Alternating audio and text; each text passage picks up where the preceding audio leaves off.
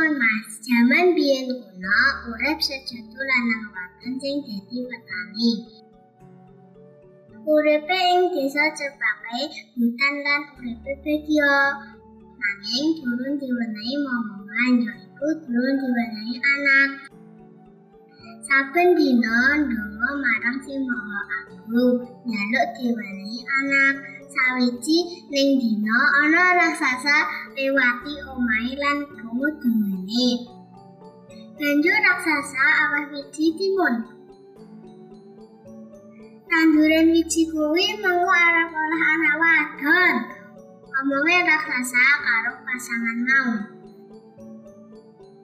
Nanging ana syarate, umpamane umure umure wis 17 taun, anak mau kudu wahaken meneh marang aku. Welas raksasa. Ora pikir dawa, pasangan tani mau banjur nandur wiji-wiji timun kuwi. Saben dina dirumat kanggo temenan tanduran sing mulai urip kuwi. Wulan wulanan nembe woh timun sing warnane kaya emas. Timun kuwi suwe-suwe tambah gede karo abot. Woh timun wis mateng. Hati-hati banget petani mau ngarah woh timun.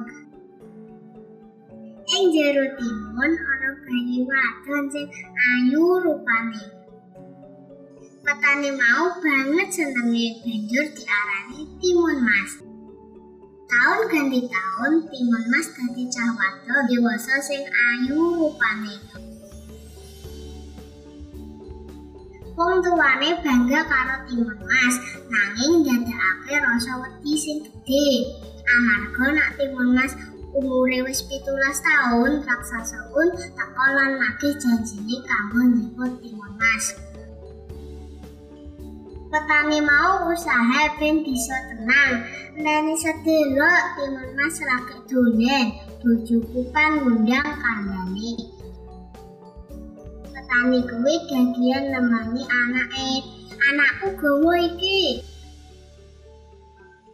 Kandhane karo aweh kandang bujur. Iki kanggo nulung kowe nglawan raksasa. Saiki cepet mlayu kandhane. Banjur timun mas gadean mlayu. Petani mau sedih lungone timun mas, nanging ora rela nak anake kanggo pakanan raksasa.